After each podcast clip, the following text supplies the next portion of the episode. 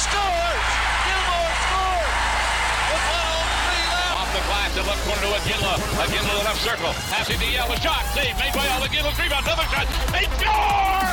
The Flames win it! Yeah, baby! They score! And the sea of red erupts. Flames Talk starts now on Sportsnet 960 The Fan. Here's Pat Steinberg and Wes Gilbertson. We are underway this hour. It is Wednesday, March 8th.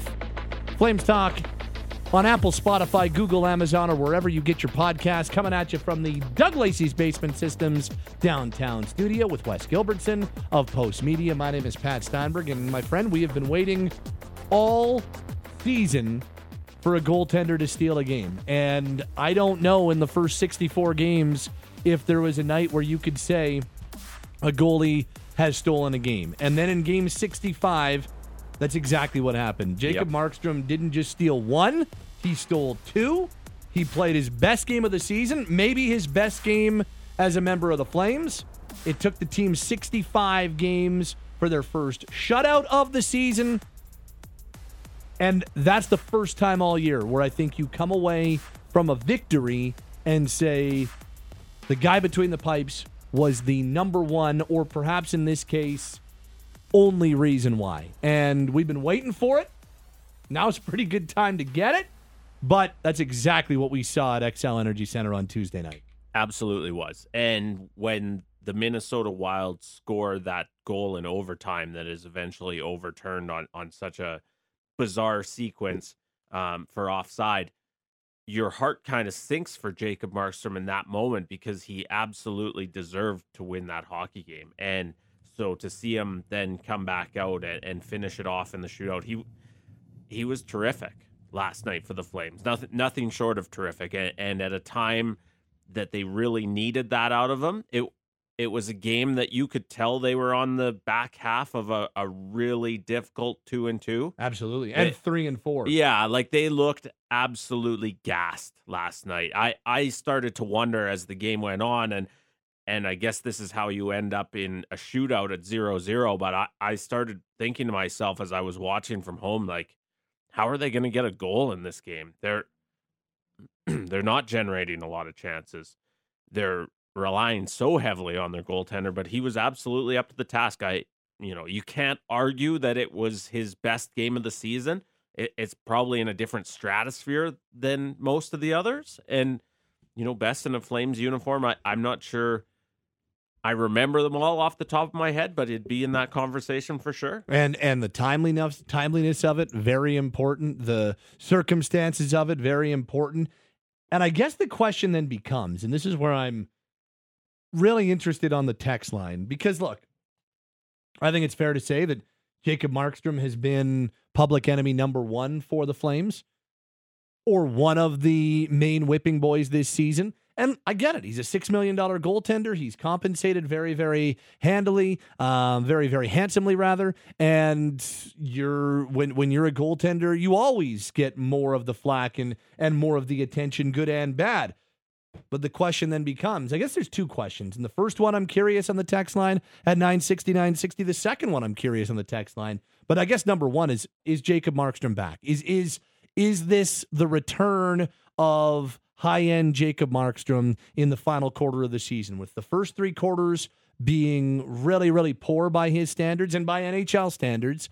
Is Jacob Markstrom back? Because I'm starting to think so. I don't know if I'm ready to proclaim it, but I'm I'm leaning in that direction because what I've seen from him since coming in from after 20 minutes in that Boston game for Dan Vladar, he's looked like the Jacob Markstrom that I remember. He's looked like the Jacob Markstrom that I I really have have tried to defend and and tried to get people to remember all season long. Uh, that's what he's looked like of late. Yeah, he certainly has played his best hockey in a long time in the last four games and change. And I think back, you know, even in Dallas, he ends up giving up four, but he made some really Yep. crucial saves in that hockey game. You know, I'm thinking of the one early on that rebound opportunity for Jason Robertson, a, a guy who knows a thing or two about scoring goals. I'm thinking of that one right before the first intermission on Roope Hintz when suddenly you've out sorry you've outplayed a team for the entire first period and suddenly it looks like you could be going in tied. That that's a really important save in that moment. Obviously you go back to the Minnesota game on Saturday night behind a team that was red rotten he was absolutely fine. He played great against the the Toronto Maple Leafs yep. a couple nights before that. So so there's a, a resume building there in terms of there there's lots of evidence that you could point to in the last week or so that it looks like he is back. If if there's a pump the brakes moment for me, it's that I think the last time we had this conversation, or, or the last time I remember writing, you know, is Jacob Markstrom back? It was after a December 12th game in Montreal. And there were two sort of storylines, if you remember coming out of that game at Bell Center. One was the play of Jacob Markstrom in a 2 1 overtime loss. Yep. Overtime or shootout. Yep. It was Definitely one of the extras. Yep. And then the other one was obviously the concern about Chris Tanev, who had taken the shot off, off the, the side of the head yep. in that game. And so, you know, I went back and looked as we were getting ready for the show, you know, after that December 12th game, which I thought up to that point was certainly his best of the season. Well, Four nights later, he gets shelled for five by the St. Louis Blues. That being said, he was five two and one after that Montreal game in an eight game stretch. I I would argue that was his most kind of solid stretch of the season until it sort of fell apart for him in January. And so, is Jacob Markstrom back? It's trending that way. It's probably too early to say, but if the Calgary Flames are going to have any chance of hanging around in this playoff picture, Jacob Markstrom has to be back. So the numbers, the reason why I am am starting to believe is because since coming in for Vladar, he's at a 929. So that's it's it's a small sample size. I grant you that, but it's also I think his best run of the year. So he came in for two periods against Boston and has started the four games since. He's at a 929. The only game that he's had sub 900 was the Dallas game when he allowed the four, and and I thought he was pretty good still in that Stars game. Yeah, so they he, had a lot of good chances. Yeah, absolutely they did, and uh, even even there at four four, I thought he had to make some big stops to make sure Dallas never took the lead. So that's 10 periods of 929 plus an overtime period. I, to me, he has absolutely shown me that he can, he still has it. I was never really worried about whether or not he still had it. I was just questioning whether or not he would be able to get it back. Now, five games is not enough to say definitively that yes, he is back, but I am I am starting to believe a little bit more that that could be the case. And then the second question is, and then we'll read some text at 960 960. I guess the other question would be what's changed and what is different and why all of a sudden it looks so different in the snap of a finger. Is it the fact that he's now a father and you know everybody's healthy, baby's healthy, partner's healthy, like everybody everybody's healthy. I, I would imagine not having children of my own, but I can imagine that that would be a big weight off your shoulders. Is it the fact that Daryl Sutter publicly proclaimed Nets his, and all of a sudden there's maybe less looking over your shoulder and you've got the confidence of your team 100% behind you? Is it a combination of both? Is it so, I don't know the answer. That one's more rhetorical, but what's changed? I, I think I think the two that I threw out are are valid hypothesis, but I don't I don't know I don't know what's exactly what has sparked this change but he looks like a different goaltender. Uh, I think the two possibilities that you throw out are, are absolutely valid, and, and I would say both probably factor in. You know, I'm sure, and I'm in the same boat as you. I don't have children, but there's some perspective there. You're in the middle of, of what's been a frustrating hockey season when you you can kind of ride the roller coaster with the wins and losses and, and the good and bad performances, and then you know suddenly there's seven pounds of perspective looking you in the eye. And I'm sure that has made a difference. I'm sure that Daryl Sutter's public proclamation, for lack of a better term, that that Jacob Markstrom was their guy and he was either riding them or they were either going to ride him to the playoffs or essentially miss the playoffs. I think that factored in as well. Yeah. And the biggest difference for me is last night it looked like Jacob Markstrom between his own ears felt like he was back.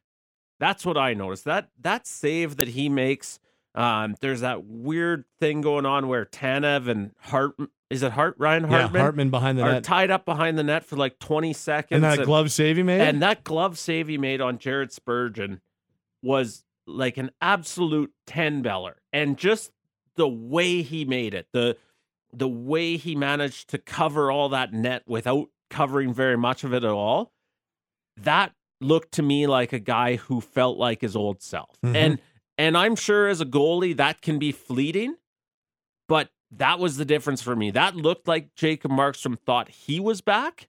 And if that's the case, that is just going to be so monumental for this team. Want to uh, read some texts at 960, 960 because kind of all over the place on this one. Um, this from Mike. This is without a da- doubt Markstrom's best stretch in a long time, but certain if he can maintain this for another month or even going into next year. He's, I think that means uncertain, but uncertain if he can maintain this for another month or even going into next year. But if he continues to build his game night after night, then that should help his confidence. Uh, this says tough to play goal mentally when your team's not scoring and you let a goal in on the first or second shot. That's an uphill battle.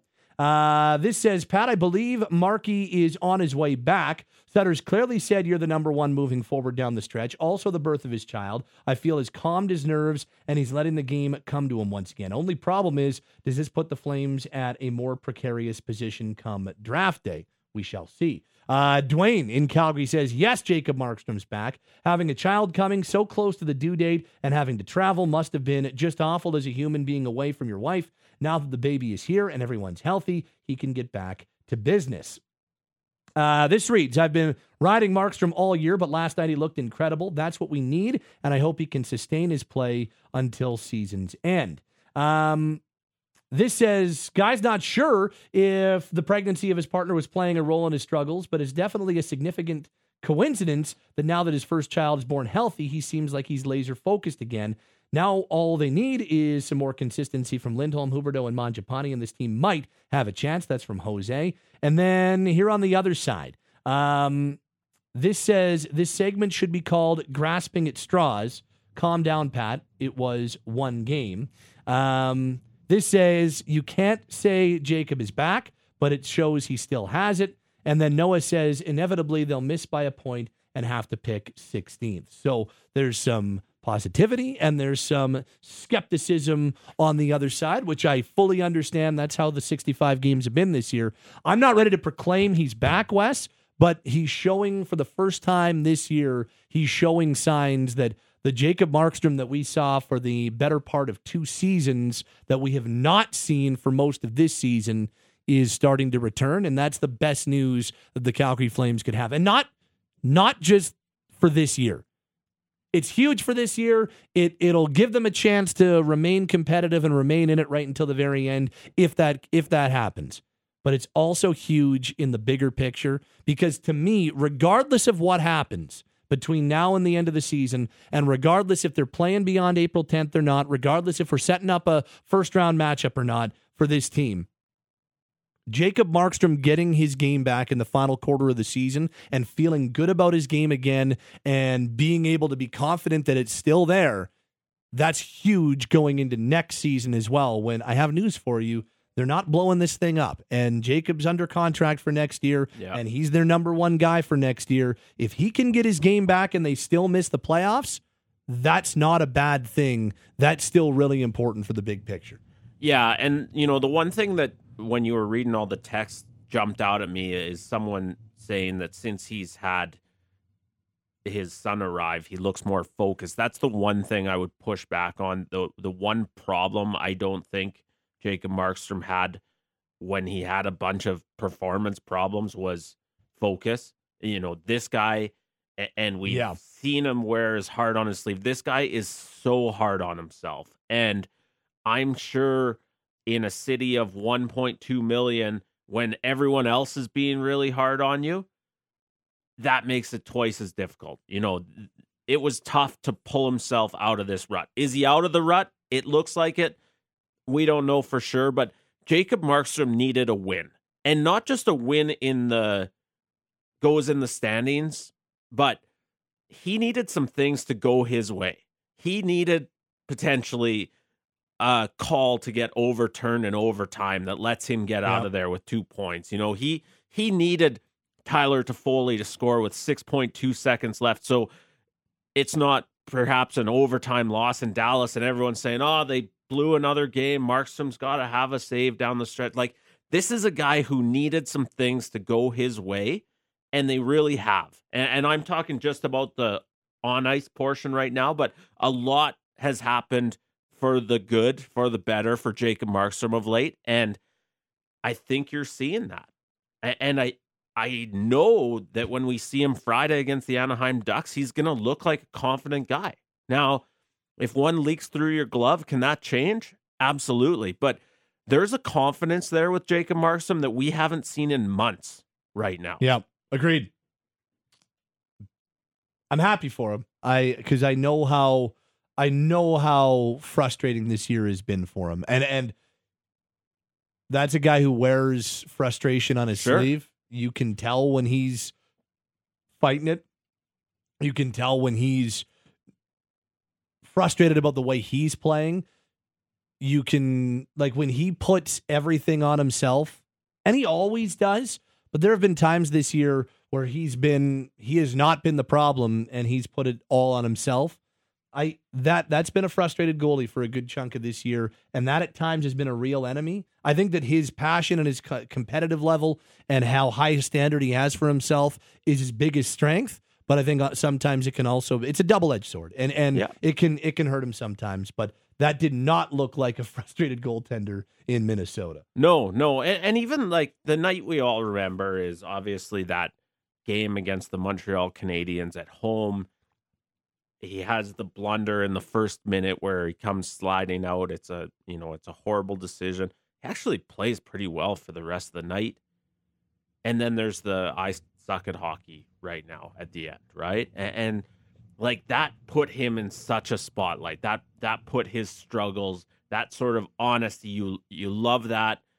We love it. Yeah, I'm sure, you know, the fans appreciate, you know, him taking the brunt of it like that, but he's he's worn it for this team so many times that you you, appreciate when you see him catch a break.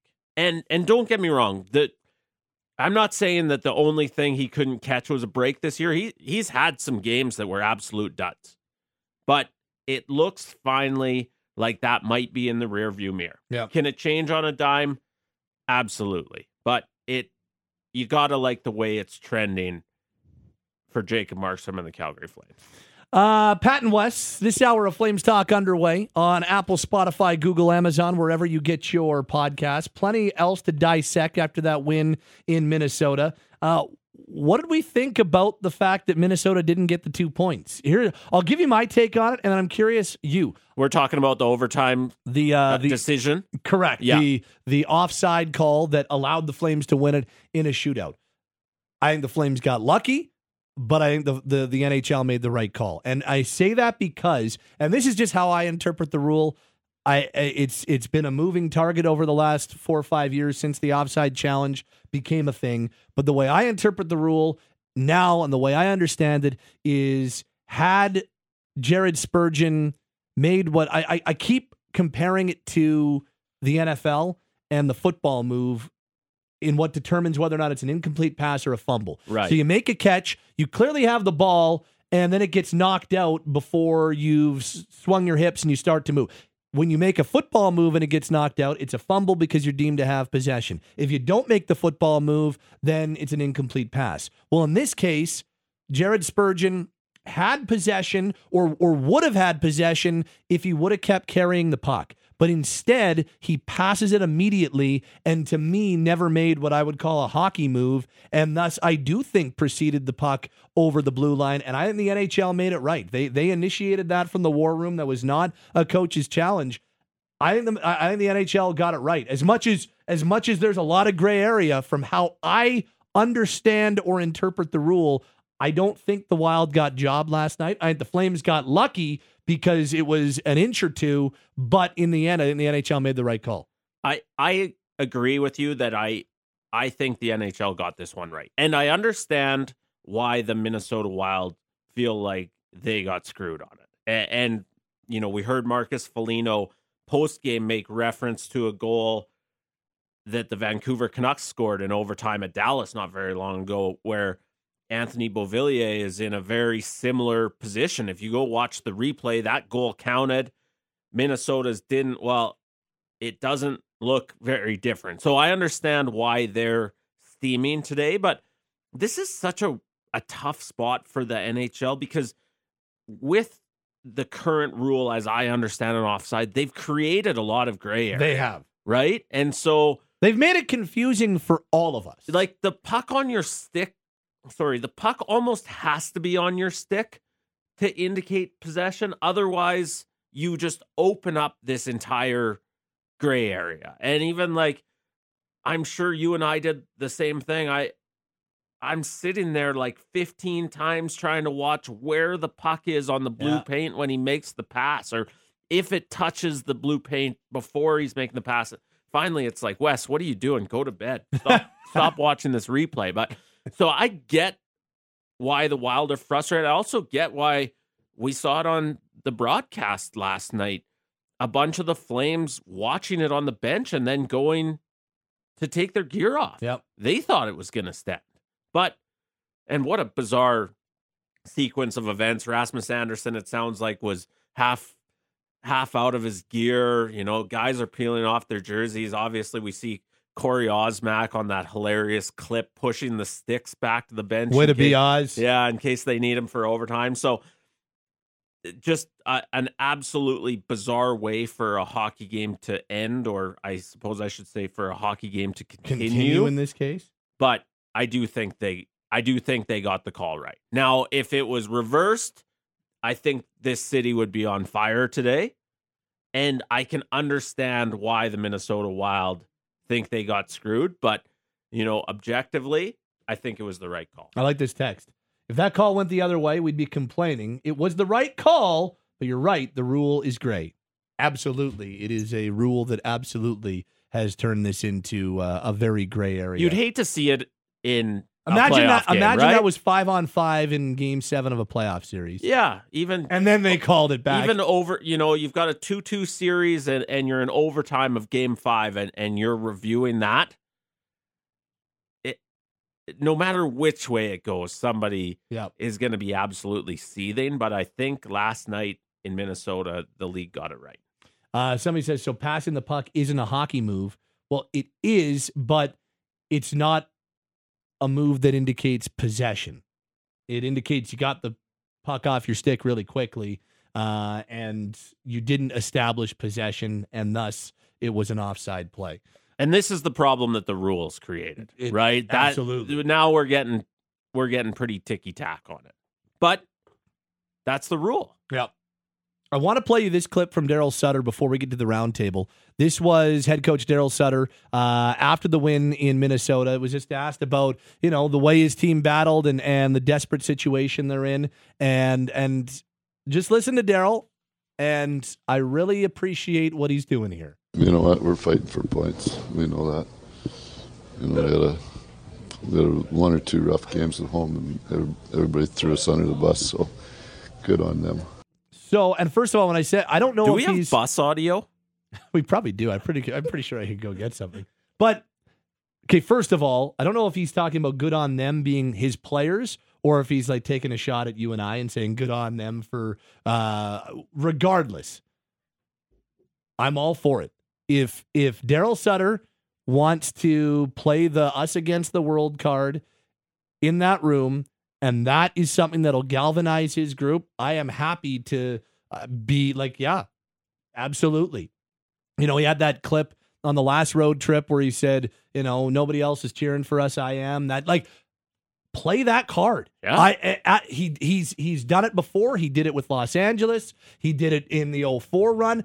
Play that card. Galvanize your group. I am happy to be Daryl Sutter's whipping boy. Like, sure, if if that's going to galvanize your group, I am all for it, and I appreciate the tactic. I don't know if it's going to work, but not a whole lot has worked to get this group springboarded. So if if that's the card you got to play, and if now is the time you feel you got to play it, I'm I'm all for it. So yeah, I, I don't take offense to it. We absolutely were riding the team hard after the Minnesota loss, and for good reason. They were garbage. They deserved it. but they've played much better in the two games since. And I, you, everybody's looking for springboard, that or this or that. Who knows? But if you want to play that card, now I think is a good time to do it. And why not play it at this point? you know what we've learned or what I've learned from talking to former players over the years that is that during that famous 2004 run to the Stanley Cup final, Daryl Sutter was very good for newspaper sales because he'd love to go in the locker room and read a little snippet of what somebody had said or what somebody had you know whether whether it's media, you know, he loved to take a clip and say, "Hey, boys, this is what people are saying." And I not sure if he's buying newspapers anymore, but he's still using those clips. I guarantee it. And if he wants to if he wants to play the us against the world card, it makes it makes sense right now because he's right. People were writing them off. You know, we sat here three days ago, two days ago, and talked about when would be a good time to get young players into the lineup. Yep. And so, fair game, take your shots. But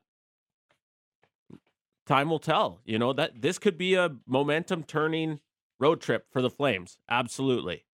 And you know he's going to play that card as they try to fight their way back into this thing. Absolutely. And I might even ask some questions to take it in the teeth just for the sound bites because Hey. I think it's a good card to play. Yeah, absolutely. You have to. You got to do something Yeah. at this point.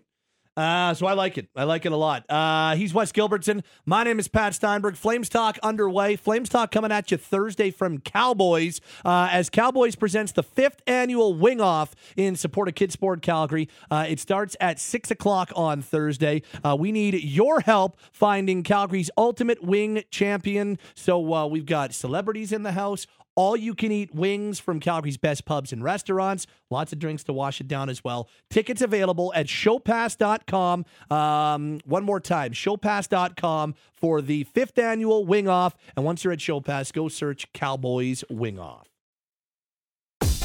Hey, it's Hailey Salvian from The Athletic. For a look at the latest on your Calgary Flames and NHL news, go click and subscribe to the Hockey Central 960 podcast. While you're there, please rate and review the show.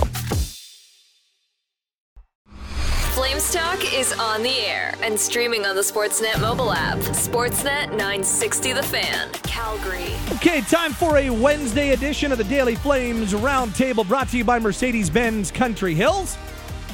Upgrade your current Mercedes Benz to a 2022 model with a 2% additional reduction. Drive over to Mercedes Benz Country Hills, minutes from the Calgary airport. It's Pat Steinberg, Wes Gilbertson from Post Media, and now Derek Wills, the voice of the Flames, joins us to complete our Wednesday roundtable. Gents, uh, the Flames lose an ugly one on Saturday. That was their fifth consecutive loss, and that uh, that is the last time they have lost because they kick off a two-game road trip Monday with a pretty thrilling five-four win over the Dallas Stars, and then they steal one, or Jacob Markstrom steals one one night later Tuesday in a one nothing shootout win over Minnesota. So from where we were on Saturday and following the Wild loss to where we are after these last two wins, how much better or how much different do you feel about Calgary's playoff chances? Well, I feel a lot better than I did after that uh, tough to watch 3 0 loss to the Wild last Saturday, that's for sure. I mean, it was uh, a tough two game road trip, uh, a tough turnaround with about 1,400 kilometers between uh, Dallas, Texas, and St. Paul, Minnesota, and uh, against the top two teams in the Central Division. The Stars first with 81 points, the Wild second with 79 points. So that was a tough trip for the Flames, and they picked up four of a possible four points with two very different types of wins. Uh, I mean, the first game, they're up 2 0 and 4 2 let those leads slip away, and then score with seven seconds remaining in regulation time to beat the Stars 5 4. And then in what was a grind 'em out slugfest in the second game of the trip, uh, they win 1 0 in a shootout. And it was just unbelievable uh, to watch the contrast between those two games uh, against the Stars and the Wild. When you look at the standings, they're still not in a great spot, uh, sitting right now four points out of the second wildcard spot in the Western Conference, but definitely in a better spot than they were to start the trip. And the interesting thing is, if you look at strength of schedule for the rest of the regular season, the Flames now have the easiest strength of schedule in the National Hockey League. Their points or opponents have picked up uh, on average 1.003 points per game, and the team they're chasing, the Jets, they're right in the middle of the pack, uh, tied for the 13th uh, hardest schedule. Uh, their opponents picked up an average of 1.127 points per game, but where I think the Flames could potentially close the gap, other than their head-to-head game com- coming up against the Jets in April, is with this next stretch of games. So here's what it looks like for the Flames: a non-playoff team in the Ducks a non playoff team in the Senators, a non playoff team in the Coyotes, and then you've got the Golden Knights who are good and the Stars who are good. So that's the next five games for the Flames. As for the Jets, a playoff team in the Wild, a uh, team fighting for a playoff spot in the Panthers, uh, the two time Stanley Cup champion and three time defending Eastern Conference champion Lightning, uh, a playoff team in the Hurricanes, a playoff team in the Bruins, and a team fighting for a playoff spot in the Predators. So if you can win, let's say four of your next five, and just keep an eye on the out of town scoreboard to see how the Jets do going through a, a murderer's row of opponents, you might be in a pretty good spot five games from now. I'm not sure I feel better just yet about the Flames' playoff chances, but I think what's most important after that two game trip, and Wilsey, you did a good job of summarizing what a gauntlet it was to go through those two cities in back to back nights. I think the important thing is that you don't feel worse about their playoff chances as they head home. And, and, what I would add to that is if the Minnesota Wild can beat the Winnipeg Jets tonight in a game that I think starts at 6:30 Mountain no, sorry, 5:30 Mountain Time, I'm going to feel better then about the Flames' playoff chances. It's crazy to think that it wasn't long ago we were talking about a heads up against Minnesota for the last playoff spot. It certainly looks now like a heads up with the Winnipeg Jets. And so to get through a really daunting back to back, to not lose any ground and come home potentially with a little help from the Wild tonight and only be four back with an equal amount of games played I'd suddenly feel better. Now I feel better about the fact that Jacob Markstrom has looked like his old self. You know, if you're scoreboard watching, you should feel better about the fact that Connor Hellebuyck suddenly isn't looking so much like himself. But it's still a steep climb. I just think it's important that after that trip, it's not more steep than yeah. it was. You know, I I feel better not because of them being closer to a spot, I feel better not because of the fact they won the two. I didn't think they were going to lose the rest of their games. Um, I feel better for one main reason and that's the last five games from Jacob Markstrom. That's the that is the sole reason why I feel better. And then to watch what he did against Minnesota Tuesday night, it just kind of upped that level the next little bit. He came into that Boston game and and really stabilized things when Dan Vladar did not look comfortable at all and then has played well ever since. He's at a 929 save percentage in the 10 plus periods he's played since relieving Dan in that game against the Bruins. And he has looked confident. He has looked like the guy that they need him to be. And he's looked like the guy that we got used to prior to this season or even prior to the Oilers series in May. So that is the number one. And, and really, it's number one and then everything else. It is the main reason why I'm feeling better about this team. They still have an uphill climb. They still don't have everything in their own hands. Hell, who knows? That game April 5th against the Jets may not mean anything. We'll see. And, it's still a long ways off. We should point out somehow the Nashville Predators are surging and could be a problem for both the Flames and the Winnipeg Jets. Nashville is the team that like Nashville has a significantly easier road standings wise to the playoffs than Calgary does. Cal- like Nashville's at a 566 and Calgary's at a 546. The Preds have four games in hand on the Flames. So that that's so the standings remain an uphill climb. The the position they've put themselves in um, make makes it still I'm trying to think of the right word. less likely than likely that they get there. I don't think it's out of the question. I'm not going to be the most stunned ever, especially now that it's only four points. But the reason why I feel like this has the chance to be more interesting than I would have told you a week ago is because what I'm seeing from Jacob Markstrom. It's the number one thing that they needed to get rectified. And who knows if it will be rectified in the next 17, but the last five have been by far his best stretch of the season, and they need that. Yeah. Now, you asked, do I feel better about the Flames playoff Better or chances? differently? You didn't ask why I feel better. And my answer would be the same as yours, Pat. I feel better first and foremost because of how Jacob Markstrom has looked since coming in in relief for Dan Vladar in the second and third periods of that 4 3 overtime loss to the Bruins last Tuesday. That looked like a turning point for him. And then I'm pretty sure he got a vote of confidence from head coach Daryl Sutter after that game. Uh, I'm pretty sure that Sutter told Markstrom, you're the guy moving forward. Uh, and if we're going to go down, it's going to be with you between the pipes. And that had to be a shot on the arm. He just, he looks way different. Uh, he's no longer attacking the puck and attacking the game. He's looking like that confident big goaltender that we saw finish second in Vezina Trophy voting last season and getting his first shutout in 61 games and in almost a calendar year has to increase that confidence even more.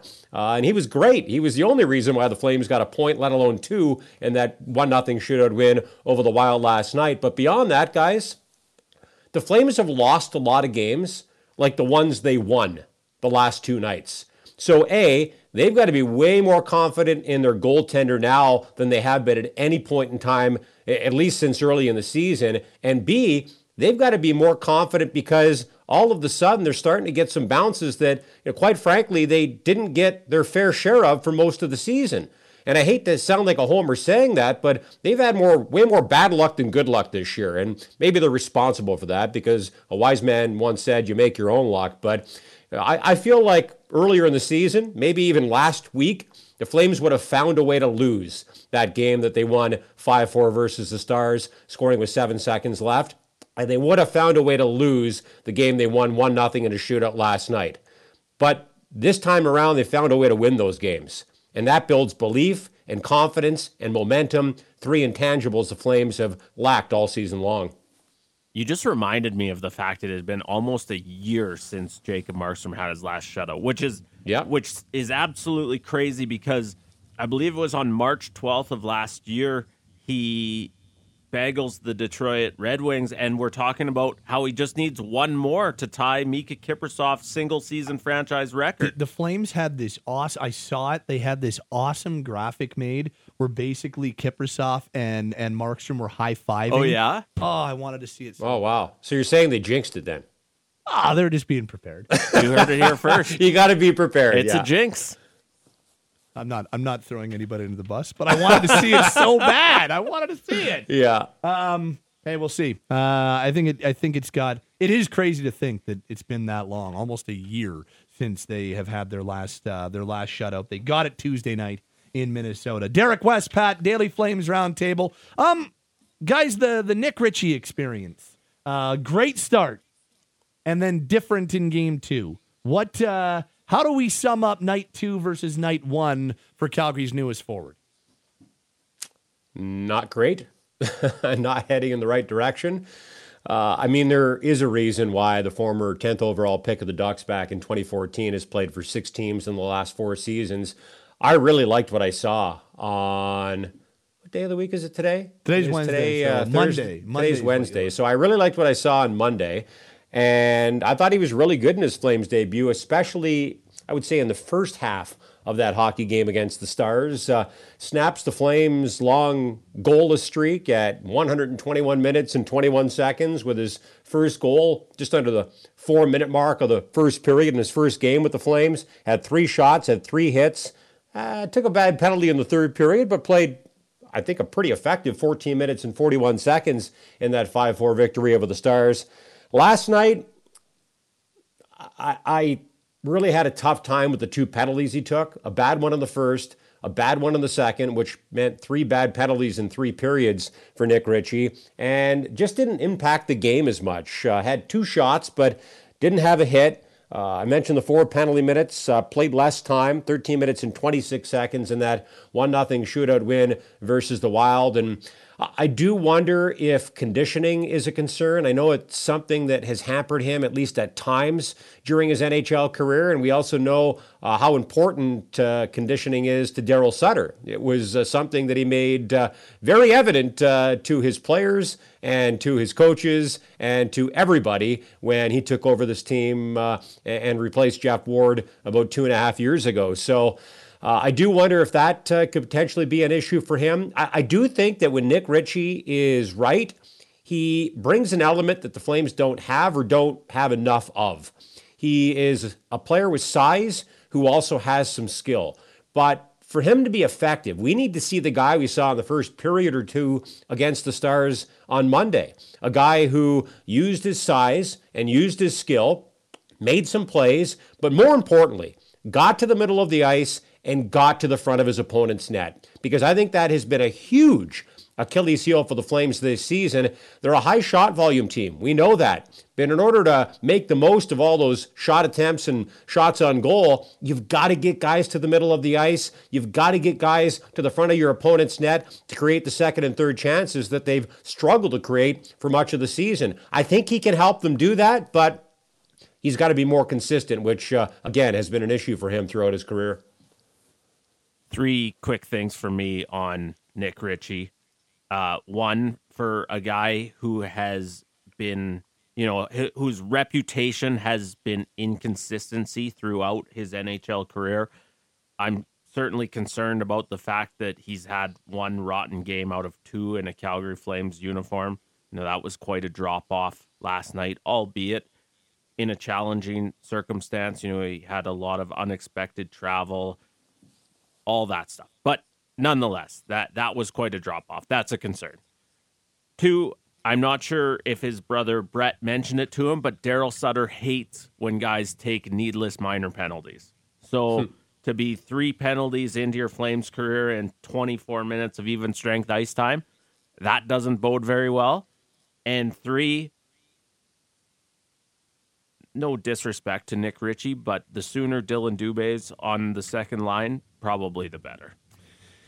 Yeah, um, I, I I thought he struggled in in game two in a big way. Not just the penalties, which were both needless, but also pace wise, and he was just kind of he, he was not very visible. He was just well, I, I really liked the way that he created space for his line mates and and was able to complement them against Dallas. I just I didn't feel like he did any of that against Minnesota. But I I'm not ready to write off one way or the other because I'll, I'll give him, I'll cut him some slack on the second half of a back to back, all that type of stuff. I think that, you know, for him, all that upheaval, and then from there, a tough back to back, like that's a, that's a, that's not Arizona, Vegas. That's Minnesota to Dallas or Dallas to Minnesota. That's that's not a hop, skip, and a jump. So I'll, I'll give him the benefit of the doubt. But here's what I know, and you guys have already brought it to light the consistency issues have dogged this guy throughout his career. And if he wants to avoid being a PTO candidate for next year, we need to see the Dallas Nick Ritchie way more than we see. It can't be once every two games. That has got to be the norm.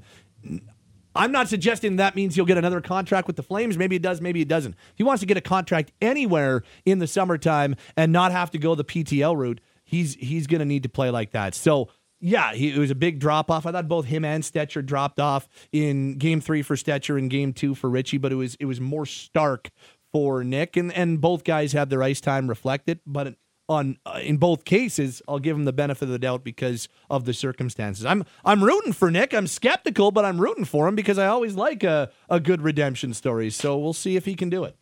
Yeah, and comparing those two guys who came over in the trade from the Coyotes, I would say that Ritchie's in a way more prominent spot than Stecher because really Sutter went down to four or five defensemen for a good chunk of last night's game. So we'll have to wait and see how that plays out. It, it was, to your point, Pat, the second half of a, a tough back to back, tough turnaround going from Dallas to St. Paul. So you do uh, give the guys a bit of the benefit of the doubt. But I do think that Daryl Sutter sees something in Nick Ritchie, and he sees something that uh, he thinks the Flames are lacking a great combination of size and skill. And we saw that, especially in the first couple of periods against the Stars two nights ago.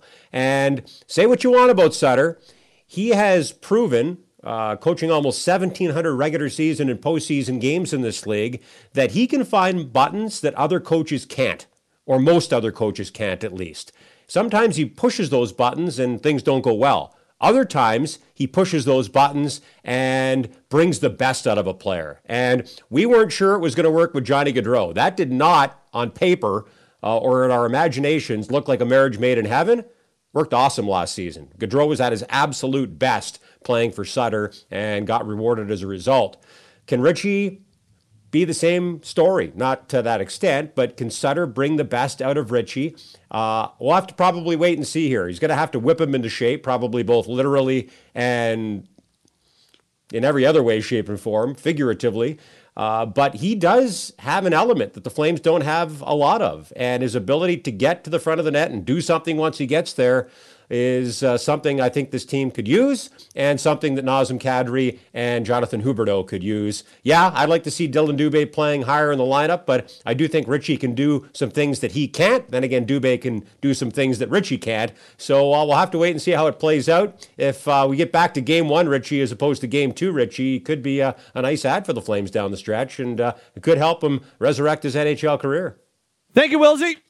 Okay, have a good night. He's Derek Wills. He's Wes Gilbertson. My name is Pat Steinberg. That's your Daily Flames Roundtable brought to you by Mercedes Benz Country Hills. Upgrade your current Mercedes Benz to a 2022 model with a 2% additional reduction. Drive over to Mercedes Benz Country Hills, minutes from the Calgary airport. Wes, quickly, um, tell us about uh, your Jakob Pelletier latest because I read it. I love it. He's an easy guy to cheer for. He just, that's a guy that it's really easy to get on board with and be excited for because he is a shot in the arm of positivity seemingly every single day. Yeah, and thank you. There's a couple moments that have really jumped out to me. Obviously, uh, Jonathan Huberdeau scores a really important goal in that game against Boston, and we see Jakob Pelletier back at the bench, wrap him up in his right arm, tap him relentlessly with his left arm and he was hanging on to him for so long that Jonathan Huberdeau finally burst out laughing. Like that that's how long this celebration lasted. And then we saw it again when he tried to lift and, and maybe successfully a little bit lifted Elias Lindholm off the ice in Dallas. Like this guy gets so excited for his teammates to score, for his team to score. And I had a good chat with him and he talked about how he wasn't himself in, in training camp, how he was shy and he wasn't talking. You know, he said something really funny to me, which is that what's the worst that can happen? One of the guys will say, Hey, kid, relax. And I'll say, Oh, okay. And so just a fun read. Talked to a bunch of his teammates, Huberdeau. There's a quote in there from Elias Lindholm, Nazem Kadri about the positivity that he brings. And I, I think in what has been sort of a dark cloud situation too often for the Calgary Flames. Agreed. That can be really important. Wrap it up this hour. Go check that out on uh, in in your post media papers or online. It's a really cool read, and one of the good stories, feel good stories of the year has been now the 19 consecutive games that Jakob Pelletier's played as a He's member a keeper, of hey? the Calgary Flames. The only way I think he's going back down now is whenever Calgary season comes to an end, he's going to go play with Calgary. Whenever the Flames season comes to an end, he'll go play with the Wranglers again, but that'll probably be the last time he's in a Wranglers uh, uniform. And I believe they call this a tease in radio. If you're wondering who might get bumped down to the Kansas City Mavericks in that situation, Ryan Pike is on next. Good point. Pike will know that for certain. Uh, wrap it up this hour with your Flames Talk Best Bets, brought to you by Bodog.net. Find your next favorite game at Bodog.net. Hashtag make a play. Free play only, 18 plus. Play responsibly. Well, we went over. You were chirping me for Monday's over pick for Flames Dallas. It went over, so I thought I'd ride. You must have been confident, eh? hand.